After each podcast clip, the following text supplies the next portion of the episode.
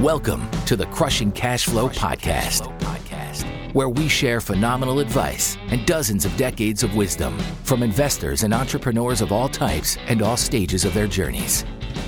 We'll cover many forms of cash flowing assets, such as real estate, stock investing, entrepreneurship, and general finance guidance.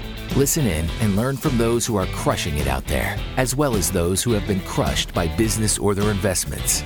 Now, here's your host, Andrew Shutsky. Welcome back to Crushing Cash Flow. I'm your host, as usual, Andrew Shutsky. With me today is Juan Vargas to talk about real estate investing and specifically his expertise in multifamily.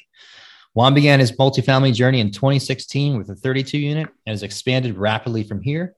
He's fortunate to be a limited partner in over a thousand units and a general partner across seven deals and over 1,400 units, so quite an impressive portfolio.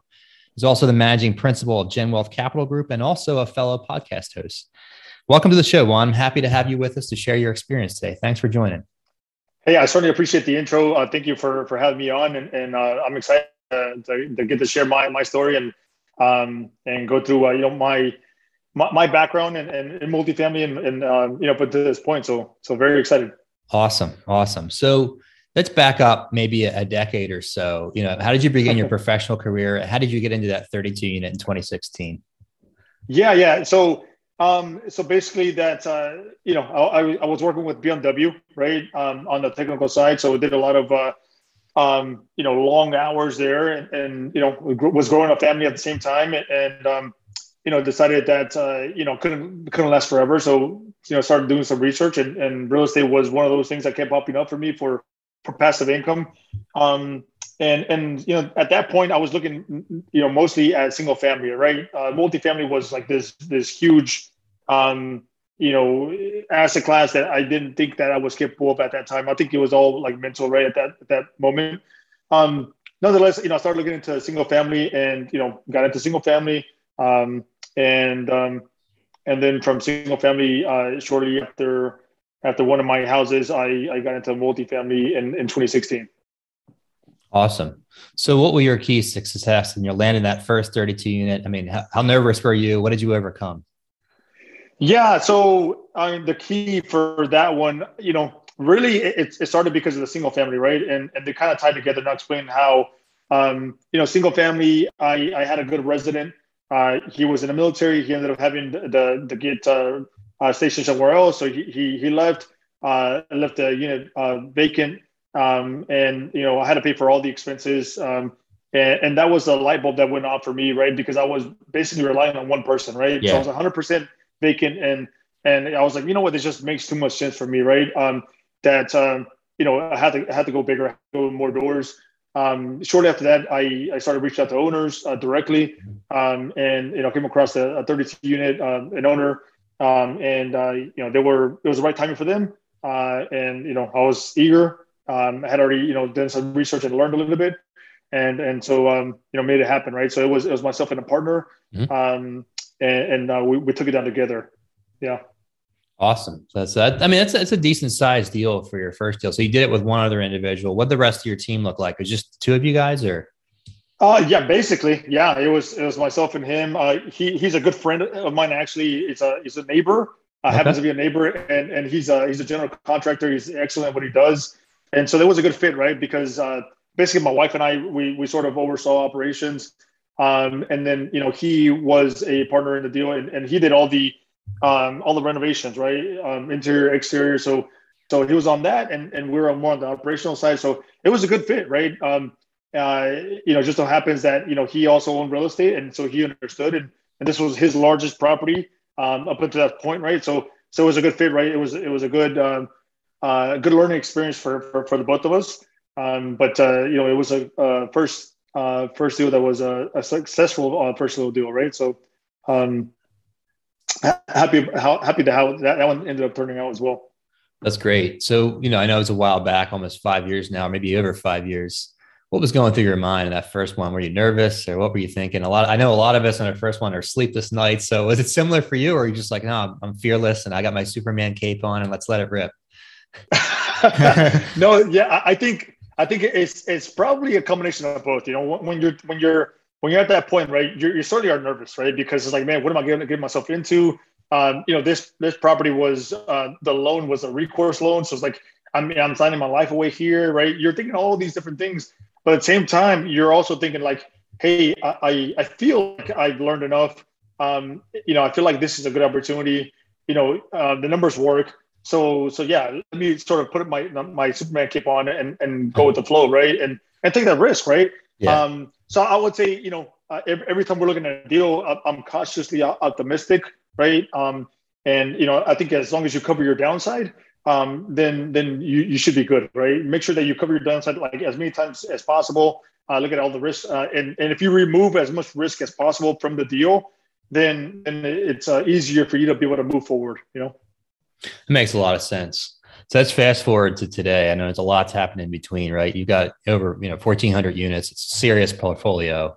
You know, what, how did you find your niche, right? So everybody's got a role. Generally, with larger properties, you've got a larger team and you become more specialized. You might be the deal finder or the acquisitions guy or the debt guy or asset manager. How did you, you know, what is your what is your main role? What do you like to do? What are you good at? And how did you find that niche? A lot of people struggle with their identity. What would be your tips?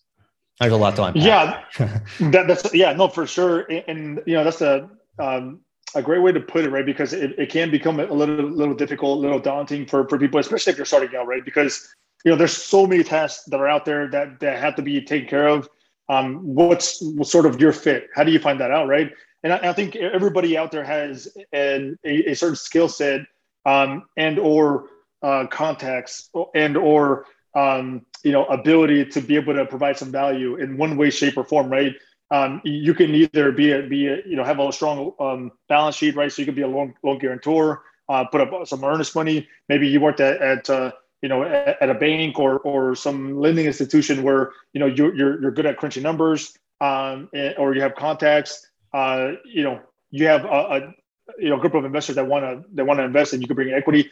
Um, there's so many different different things there. For me, it, it was um, mostly fo- focusing on on finding opportunities. You know, connecting with brokers. Um, you know, putting the deal together, and then sort of piecing it from there. Right, piecing you know the team around us from from there. Um, you know, also you know focusing on on on operations. Right, once we take down the deal, focusing on operations, uh, asset management. Um, you know, those have have naturally become uh, uh, strengths of mine. Um, and, and for the areas that I'm a little weaker in, you know, it's, it's natural to bring somebody somebody that can fill those roles, right? That, that's better than you. Uh, you sort of let, let them take that uh, that role, and and um and, you you collaborate together, right? So yeah, for me uh, to summarize, is is more on on the upfront, um, and then um, you know putting the team together, and then you know um, overseeing operations. Yeah, that's great. And I mean, for me, you know, it's a little bit of trial and error, right? I think you know some things you know right away. Like I'm a numbers guy or I'm not. Like I don't care about the really minor details, or I do. I'm into that.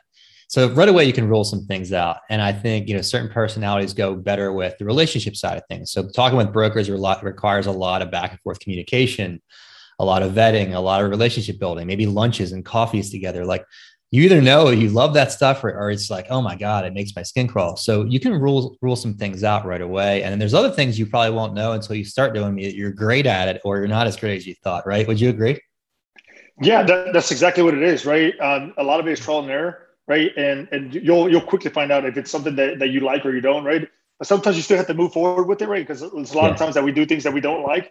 Yeah. Um, until until you're able to, to, to, to scale and then find find other roles that, that can really take care of those those uh, specific tasks that, that you don't like doing or that you're not good at, right? Um, and I, I think it's, it's important that uh, that we focus. Um, you know, I'm a big believer in, in, in, in focusing on what you're good at versus you know trying to focus on and uh, the things that you're weaker at, right? Mm-hmm. And and you know that's something that we're taught in school, right? You're taught in school to focus on the things that you're not good at, uh, to try to try to you know maybe maybe bring up your your average or bring up your grades in a certain subject, um, you know, or whatnot. And and I think in the world of business, it's a little different, right? If you're not good at it, bring somebody else that, that is good at it, and, yeah. and then you you'll you'll do much better, right? So it's a little bit different than, than what we're used to, to learning, you know, um, at, from an early age, you know. Absolutely. And some of us learn it the easy way, you know, by experience, some of it a little bit harder. So either way, you're going to learn. awesome. Exactly.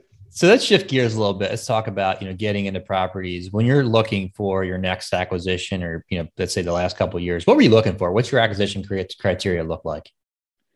Yeah, so you know, the, for the most part, most of our deals have been value add, right? Uh, they've been value add B and C uh, properties um, in, in the major metros of Texas, um, as well as Arizona, uh, Phoenix, Arizona, to, to be specific.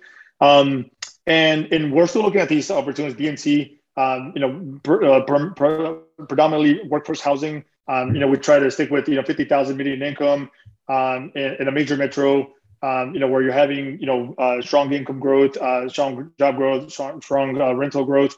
Um, and then, um, you know, here lately, we we sort of have been, you know, shifting a little bit. We're not moving away from workforce housing entirely, uh, but we're we're sort of shifting a little bit into to, newer uh, construction deals. Um, and these are, you know, this could be, you know, 2010 uh, and newer um, that are that are not brand new, but but they're still um, old enough to where you know the interiors could be outdated. Um, so th- there's a value add component there. But the difference being that you don't have to worry about plumbing, uh, you don't have to worry about the electrical, you don't have to worry about the foundation, all these underlying issues that you have with the you know the earlier 60s, 70s, 80s product. Mm-hmm. Um, you know, it, it, but you still have that uh, the value add from just from an interior finish standpoint, right? So you know, sort of shifting to that um, in, in, addition to uh, to newer uh, construction, like like newly built, maybe a 2021 construction uh, type deal that that's in lease up, right? So we've been looking at, at a bunch of those, um, and so you know, again, we're not necessarily going away from from the older class uh, deals, but you know, sort of have added you know some of the newer ones uh, to the mix, you know, and, and I think there's multiple reasons for that, right? I think you know for the reasons I already mentioned, you know, and and from a physical characteristic standpoint, uh, condition uh, standpoint but also from a cap rate uh, uh standpoint, right? So you're seeing, you know, B and C uh, cap rates very similar uh, to, to what some of these Class A uh, properties are, are at. Um, in addition to that, you know, um, for me personally, if if there is going to be a little bit of a softening in the market, um, you know, we don't know if if and when that. that oh, I think it, it will happen. We, we just don't know when. Mm-hmm. Um, you know, I think if there's a correction some some point in time that you know the the Class A properties will, will, will hold their their cap rates uh, tighter than than the B and C. I think the B and C, although they're close right now to the Class A, I think they're, they're going to have a, a bigger swing upward versus you know the Class A. So I, I just feel that you know Class A will be safer at this point, right? Um, now you know again we're still looking at, at the workforce housing as long as it's um, it, it, it really has some, some good upside. Um, you know that's, as proven that we, we can certainly uh, take on or, or implement. You know. Yeah, for sure. And let's go back to the the newer builds. I mean, obviously, for any investor, the less headaches, the better. I'm curious if you run into any things, anything specific. I can share some of my stories and friends' stories too, with that 80s, maybe even 70s builds. Is it plumbing? Uh, what have you run into? I'm curious. Yes, we, we have one property that's, that's been um, it's been a challenge for us, you know, to say the least. Um, you know, it's it's a it's a property that's built in the 70s, early 70s um, you know, the thing is built like a tank, right? It's it's uh, you know, every floor is concrete. It's it's just solid, solid property, and and it's been uh, challenging from from many different ways. Um, you know, first, you know, we we bought it, and then you know, we had a um, you know, we were doing a retenanting uh, of the the property, so that was one thing, right? And then um, we're finally getting to the point where we're stabilized and good good again, and then we got hit with COVID, um, and then we're, we're you know we were you know finally kind of getting through that, and then we we had a fire um, and and then oh you know we had to deal with that, and then um, and then you know all the while you know we continue to have uh, plumbing issues. So the plumbing issues have been like like the worst um, you know uh, issue on, on, that property, and so you know again you know I, I mentioned that you know we're looking at some of the newer pro- properties. You know, if even if you have like a class C property, and this is not across the board, but this is you know my experience with that specific property. It's a class C property, so yes, we bought it at a higher cap rate versus what you would buy uh, an A class property. But once you consider all the repairs and maintenance, right, that that, that you don't expect to do, right, because yeah. we account for for R and M upfront. That's part of our expenses. But there's a lot of uh, a lot of surprises that can pop up, right? Once you account for all those expenses and all that capex that you have to put into it, you're basically buying this thing at, at a lower cap, right? At the end of the day, you're buying yeah. a lower cap. So then, but but you're also dealing with all the headache and all the uh, all the, the challenge that you're facing. So um, but yes, I certainly have have uh, have been through that. So I, um, and again, not to say that we won't look at those properties, but you know, definitely yeah. we'll look at look at them with another lens, right? Um, and maybe a little more. Make sure you account for that. and maybe a little more buffer on the capex side during your underwriting, uh, right? Yeah, hundred percent. And and it is natural for us to, to want to to do uh, to make the numbers look better, right? And, and usually, if you if you're underwriting, you're going to have a you know um, just enough capex, right? Um, and but it's very important if you're looking at these older properties, you have to underwrite for a higher capex, right? Have a bigger buffer than than you would think, right? Uh, increase it was even if you increase it already or you have some increases some more because you know trust me these things are, are can be challenging um, you know especially if, if no prior work was done to the to the property um, you know, prior to you buying it right so it's very important that you you, um, you account for it and yeah, it's absolutely true. And I think it, it, looks attractive on paper for these maybe B and C classes that have older stuff that hasn't been touched because maybe there's less competition and there's not as many, you know, offers coming in. Oh, great, I can grab this at a great price. Like you said, once you factor everything in, is it really worth the hassle? And maybe there's a reason there's less bids on that versus, you know, your your you know, your B pluses or your A properties, which maybe a little less return, but a lot less heavy lifting to be done, right? So for those that are, you know, maybe there's in this market, it's super competitive, right? I mean, you, you can't turn away the, you know, 1970s neglected property because there might not be another deal coming. So you have to at least, you know, most of us will at least look under the hood. When you do your walkthrough, you do a property tour, you know, what are you looking for in the in those riskier properties? Is it do I look to see if there's cast iron or galvanized plumbing, or is it what are you looking for uh, in your first pass? Yeah, that's a that's a another good one. Um, you know, whenever you're you're walking properties, you know, ideally you would like to know what what uh, what type of plumbing you already have, um, what type of electrical you already have, you know, prior to to, to touring the property. Sometimes it's not possible, right? Sometimes you have to tour, and maybe you're looking behind the electrical panel, um, you know, or you're asking maybe a maintenance guy. You know, I'm I'm fluent in Spanish. A lot of a lot of these properties have, you know, um, yeah. Hispanic, you know, maintenance guys. So I so I I'm confident in asking them, hey, you know, you know, what what what type of challenges have you had, right? Obviously that's not going to be across the board for everybody, right? Uh, if, if you're there's a language barrier, but um, definitely ask those questions, right? If you can, um, you know, to, to the maintenance guys, because you'll, you'll be surprised how much information you can pick up, you know, just from a quick conversation, right?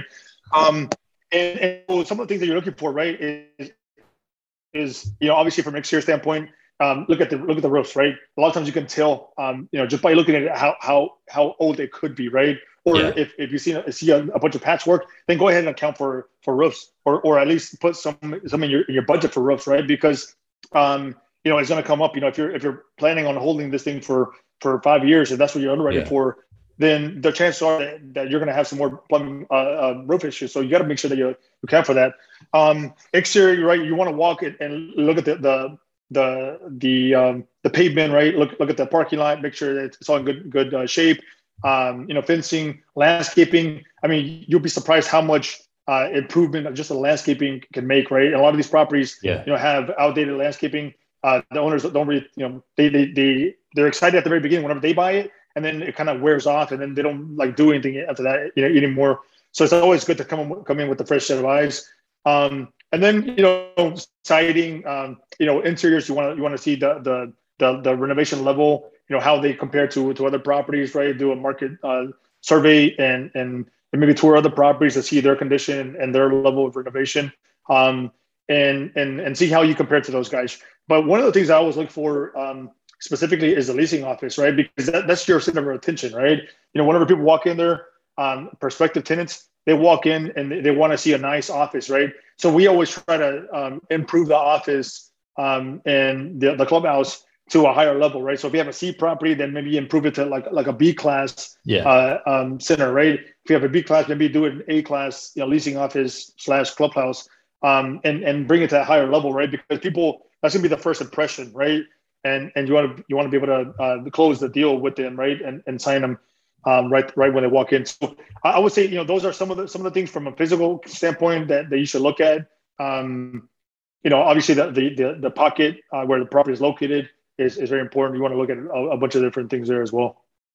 That's a huge list. That's and that's really helpful. I think for those that have done this a couple times, maybe there's a few things they picked up. If you're brand new, that's a pretty thorough list from my experience. And there's always high risk items, things like aluminum wiring for me, flat roofs or it's not like I'll rule the property out, but I have to look at it with a really fine tooth comb, cast iron, galvanized plumbing. All those things are typical mm, potential nightmares. Don't not guaranteed, but they're things that always set off the alarm bells. And you know, exactly, yeah. If you have uh, flat roofs, you know, then then ask about the condition when when they were replaced or redone, yep. right? And and if they, they weren't done anytime soon within the last five years or so, then then I would say you you should account and, and put some budget in there for, for it. Um, and now that you mentioned that, you know, some of these um, AC units, right? It could be either AC units like on on the ground, or it could be AC units that are on the roof, right? Uh, make sure that you're looking at those as well, right? And obviously, on, on an initial tour, you're not going to look at them. You're not going to get on the roofs or anything. But you know, if you're you're in in a um, a best and final situation, you could potentially. Yeah. But but especially if you're in due diligence, right? Then then you will. Um, you know, some of these are individual HVAC. Some of these are are chillers, right? Chiller systems, right? So know the difference, right? Um, and, and know that a chiller can cost you an arm and a leg if you don't account for it, and and it, and it just you know gives up on you during during um, operations. So make sure that that you know the differences in those, um, and you account accordingly. You know. Yeah, absolutely. Well, that was a lot to unpack. Any, any, as we wrap up here, any parting thoughts of wisdom for our listeners? If you had to give one piece of advice to somebody listening that wants to get in the game, maybe they've, they've been hesitating, why jump now? Uh, why jump now? Yeah, that's.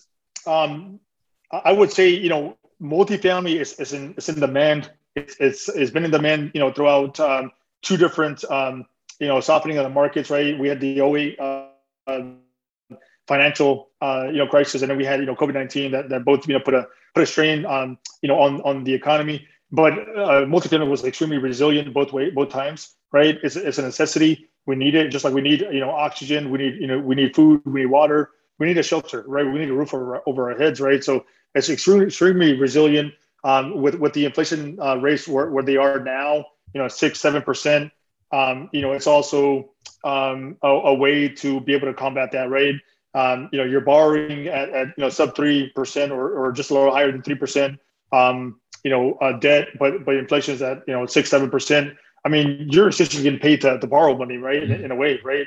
Yeah. Um, so it just makes so much sense, right? Um, so many, um, so many families are, are being formed, right? Uh, household formation, uh, population growth, um, you know, all those factors um, are, you know, benefit multifamily. And, you know, uh, there's, there's no other, um, there's not really too many uh, asset classes out there that, uh, that uh, where, where capital uh, can go into, right? Be- besides, you know, um, you know, multifamily being one of those, right? Um, so yeah, multiple reasons there, but but I would say you know multifamily, despite you know, the the cap rate compression that we've seen over the last few years, um, is still an extremely resilient and extremely um, a great class asset class to be in, and and we'll certainly continue to, to look for opportunities and and and buy you know even in this environment.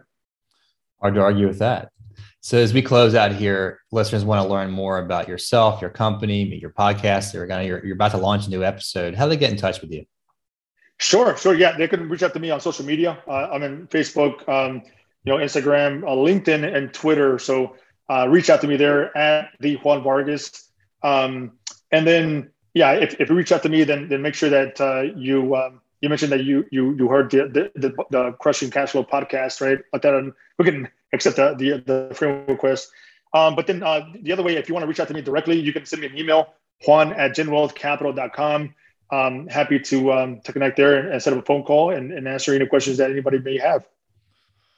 Thanks so much, man. It was a pleasure, and uh, thanks for breaking off quite a bit of knowledge and sharing your stories with us. Really appreciate it.